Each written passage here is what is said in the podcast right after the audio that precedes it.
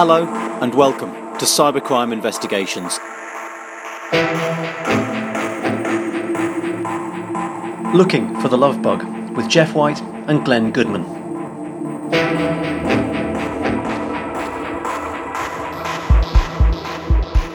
The zone of investigation quite quickly actually centered on Manila. Um, and they raided an apartment where the um, uh, email address was registered to uh, in Manila, and this was owned by um, by a woman who uh, whose brother was a computer science student at a local university, a local college. Okay. So suddenly, like, ah, okay, this is interesting. They then find a whole bunch of computer disks in the apartment um, that have code written on them that looks a bit virusy. Do you remember the, the, the old floppy disks, the three and a half? Was it three and a half inch floppy disks? Those. yeah, I remember them. Oh, it's for yeah. I've still got a bunch of them that I haven't. that I, I keep meaning to get round to uh, converting, but I've actually in the computer that I've got right now. I actually had a, a, a floppy disk drive Really? installed in it because it was a custom-made computer that I had made a few years ago. I paid a bit extra, had a floppy drive, disk drive thing put in it so that. I can convert those old discs, but I still haven't got round to it. That's obviously. like that's like you know you go to get your custom built you know um, car you know uh, built and you you want steam. I want a steam engine. Can you fit steam engine and a klaxon? I want a klaxon. In on my new Lamborghini, could I have a cassette deck, like top of the range? That'd be lovely. What is on the discs, Glenn? What are you hoping to Uh, salvage? just like old Word documents from school and that kind of thing. Just you know, posterity stuff. I, I I can never bear to chuck stuff like that away. You never know what gems will be on there. Yes. Like a story that I wrote at school. I wrote some great stories, mate. yeah, Great stories. Fair enough. You should publish them in the same sort of old crap characters that you know the, the, the computer computer text from the from the 1980s. You might have who knows? You might have a Bitcoin wallet somewhere. Oh no, probably not. Discs a bit a bit too early for that. Yeah. But you know, you might have some. I don't know. There might be some undiscovered gem. Some some E-cash. e-cash Like one of one of the precursors to uh, Ah. to Bitcoin, maybe. or, or a hundred byte pornography photo. There's really grainy, really grainy pornographic photos. Oh, those were the days when uh, when naughty photos took half an hour to download. They download like on your screen like a line at I mean Scrolled not on my top. screen, obviously on other people's Other- screen. other people's, yes, Like a yeah, a line at a time. it's like, is this going to be? It looks like it the shape of a woman. It might turn out to be a woman. Oh my god! And that, of course, you know, was a key way. I I think the Melissa worm that I talked about earlier was spread through the um, alt.sex Usenet group. So the Usenet right. groups were the chat room, early chat room type things. Yeah. And obviously, I, I, you know, inevitably, one somebody would have spread it by, by saying, you know, here's here's sexy pictures or something. It, it- yeah, because of course things took so long, as you say, it took so long to download. You could sneak a virus in the background, uh, which would be merrily downloading while you were waiting for to work out whether what what was in front of you was actually a woman or not. Crazy. um, Then and were the days. so in the apartment in Manila, Such innocent times. they find a bunch of, of those discs, a hard Yeah. discs like you've got, um, and on them they find the name of.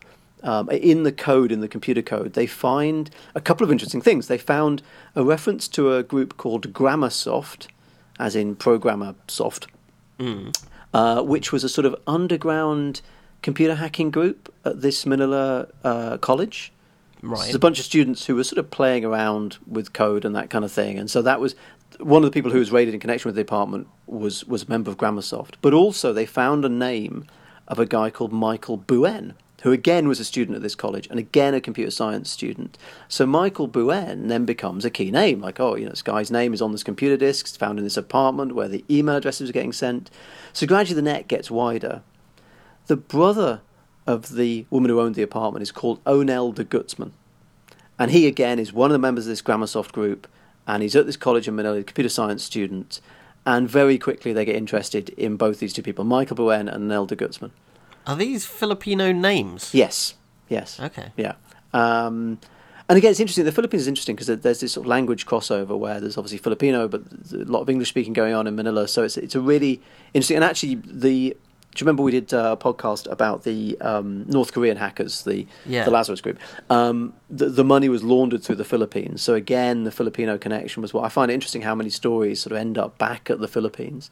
Yeah, it does seem that way. Yes. Um, so anyway, Onel de Guzman is in the spotlight. People start turning up at his house. Um, when he gets arrested, this amazing footage of, you know, when in the UK everything's so sort of procedural, and you know you can't name suspects until they're charged, and you know the police go in and they they they seal off the area and stuff, and they put up you know screens. Countries like the Philippines, that just didn't happen. Like the, the pictures of the arrests are just insane. There's journalists crawling on the car and taking photos through the sunroof. You know, you know all that footage of like arrests in countries around the world where you just think, God, you know, due process doesn't doesn't seem to exist there. I don't know. I mean, even in the UK, occasionally, I you'd get uh, special. Uh, you know, when I was a TV reporter, you'd be like embedded with the police. I did some dawn raids on Oh, on true. unsuspecting people's flats. And like literally, I you know the police would storm in, and I'd be. was- I'd be number three. You know, the first two people would come in. I'd be running in directly behind them into like a council flat, and and it's straight into some guy's bedroom, and I'd be standing there in his bedroom. He's like in bed, just like whoa. What? Who's he? Who's this guy? He's not a police. He's too short. Can't be a copper. Oh, those are the days. But they have fun. this. I was interested in these police shows where they, they film with police forces doing raids and stuff, and they, they must have to get people to sign stuff afterwards, release forms to use that footage. Presumably, I think you have to do that still. And I just think how you know it's bewildering enough to have journalists filming in your house after a police raid, to, to, for them to then turn around and say, "Oh, sign here," you know, just release the footage so we can use your. your it's bizarre. The rules are a lot more relaxed though for news programming. Remember, Hmm. because I was filming for the news. As long as it's a news story, you can get away with a hell of a lot. If it was for a general program, then yeah, it'd be release forms and all that business. We got the wrong we got the wrong flat once. We um, we turned up.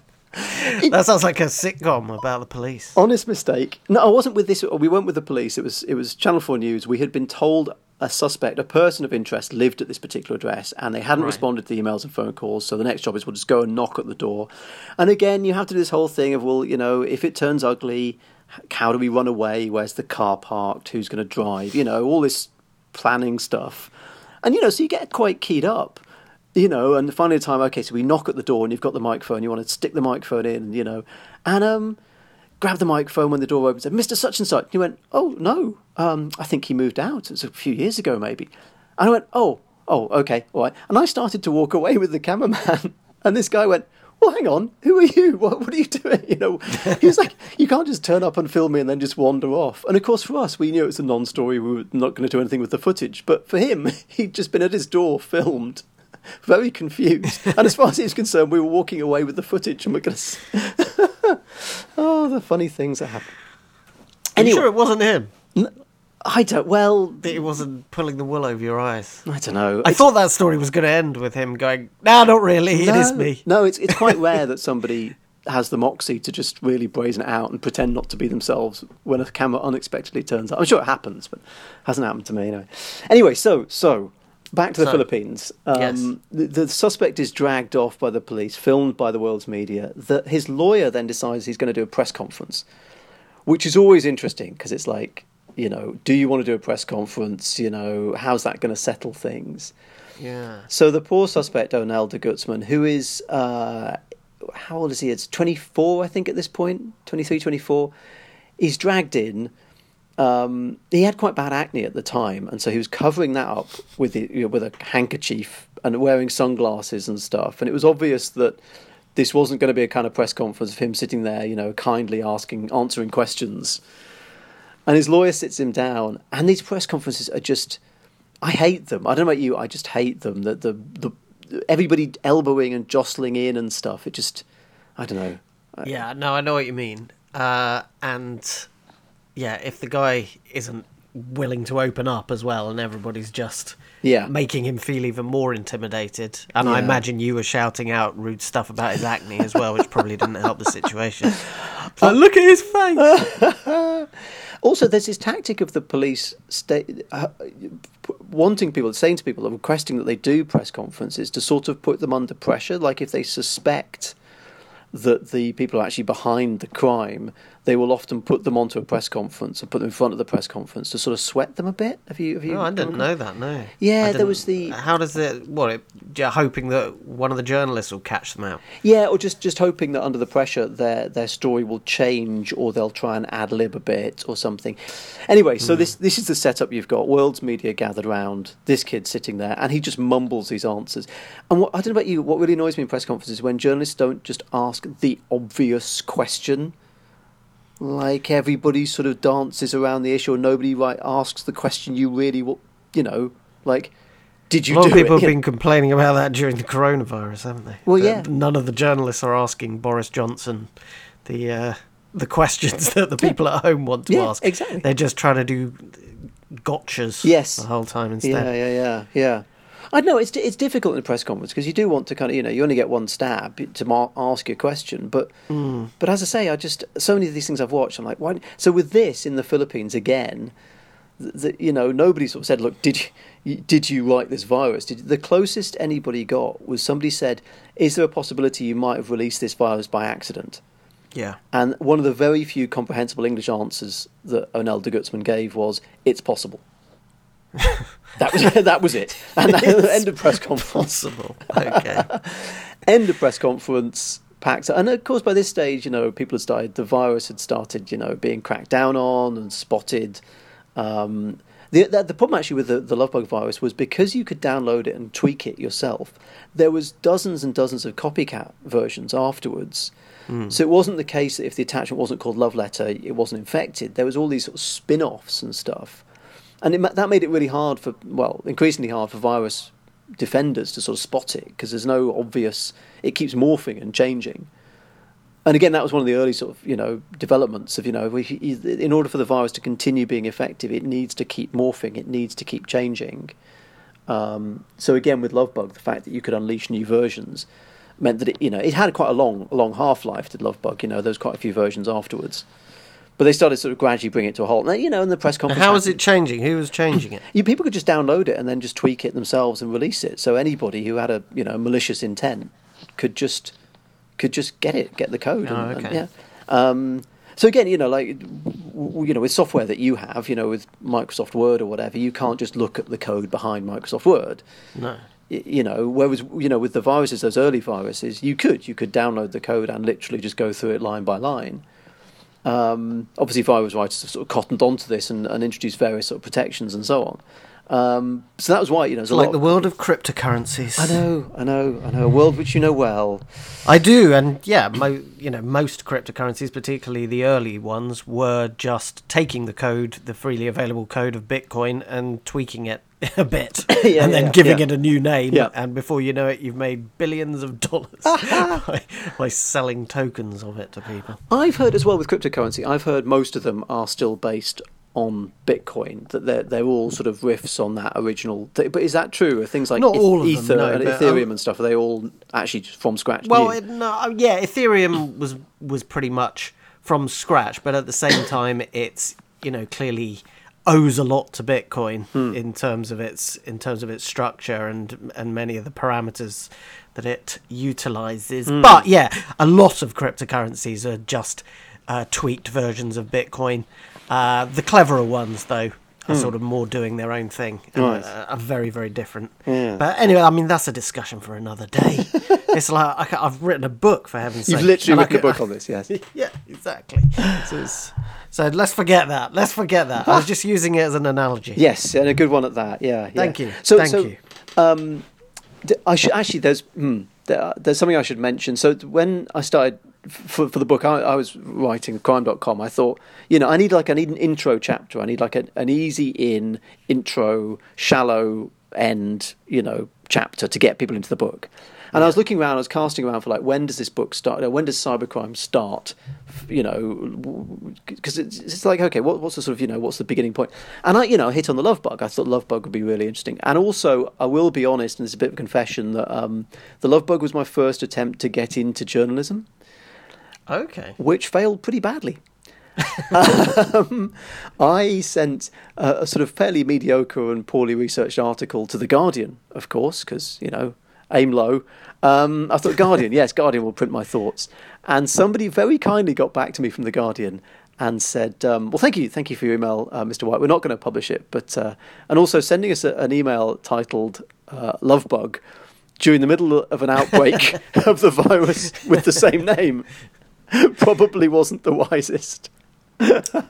No, no, you didn't think that one through. So no, that didn't. But having into said that, you said everyone's clicking on Lovebug emails. well, so, that's uh, true. Yes, and then getting Could have worked infected. in your favour. Yeah, so I sort of thought, you know, maybe so the book is a chance for me to kind of, you know, punish, banish my demons and get out there. So I um, decided I was going to track down the. I was going to. I was going to work out who did it, who who, who was behind it.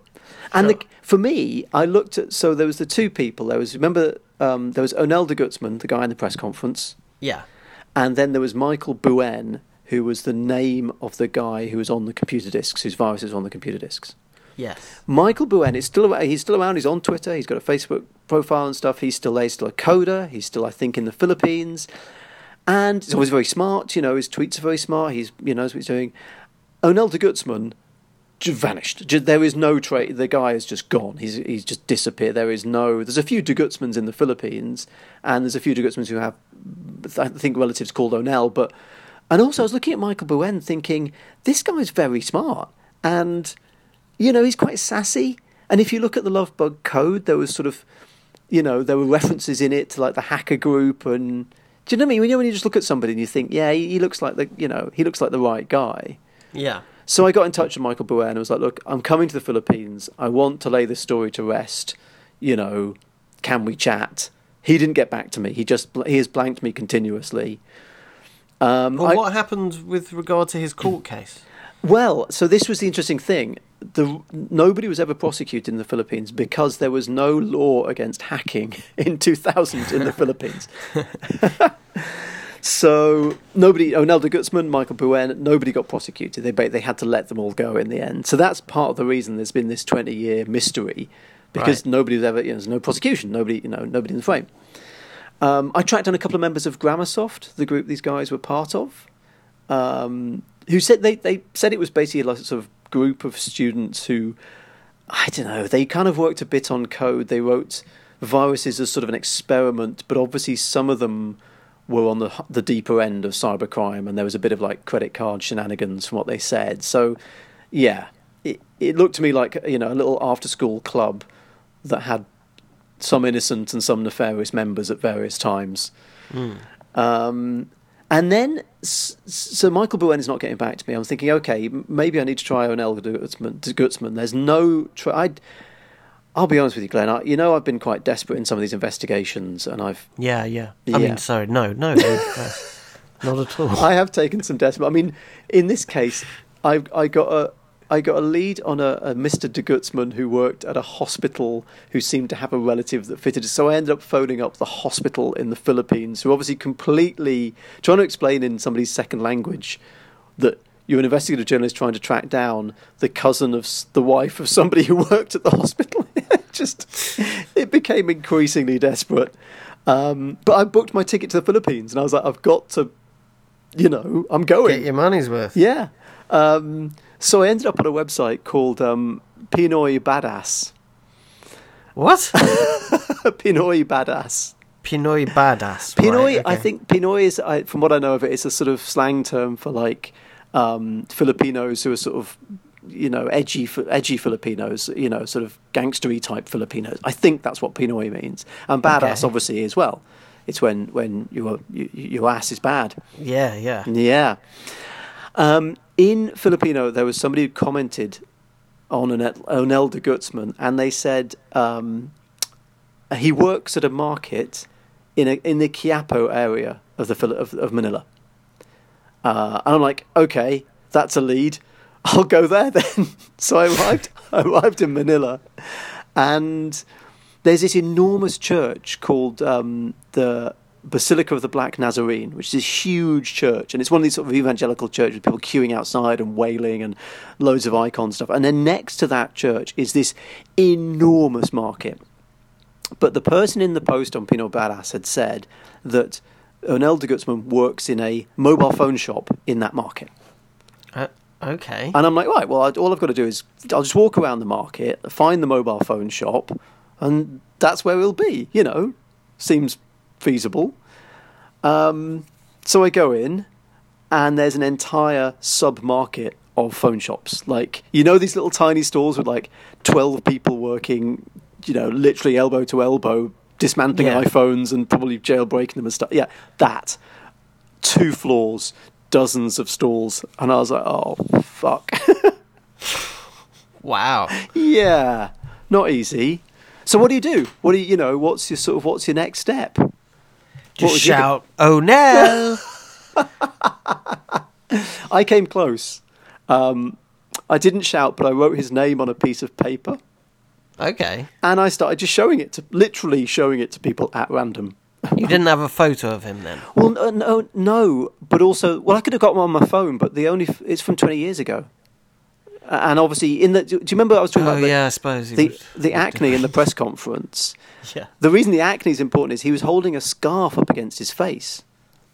Right. So even in the picture that I've got from 20 years ago, he's wearing sunglasses, he's got a scarf, and nobody's going to, you know, even yeah. think, Okay. Fair enough. So I, I brandish his name, and I'm like, I'll give this half an hour. And also, I look like I look like a tourist dad who's lost his kids. Like I'm obviously, you know, I'm tall and I'm white in a market of people who are shorter and dark and darker skinned, and, I, I'm wandering around with this piece of bun. I'm thinking, Jesus, I look, I just look so out of place.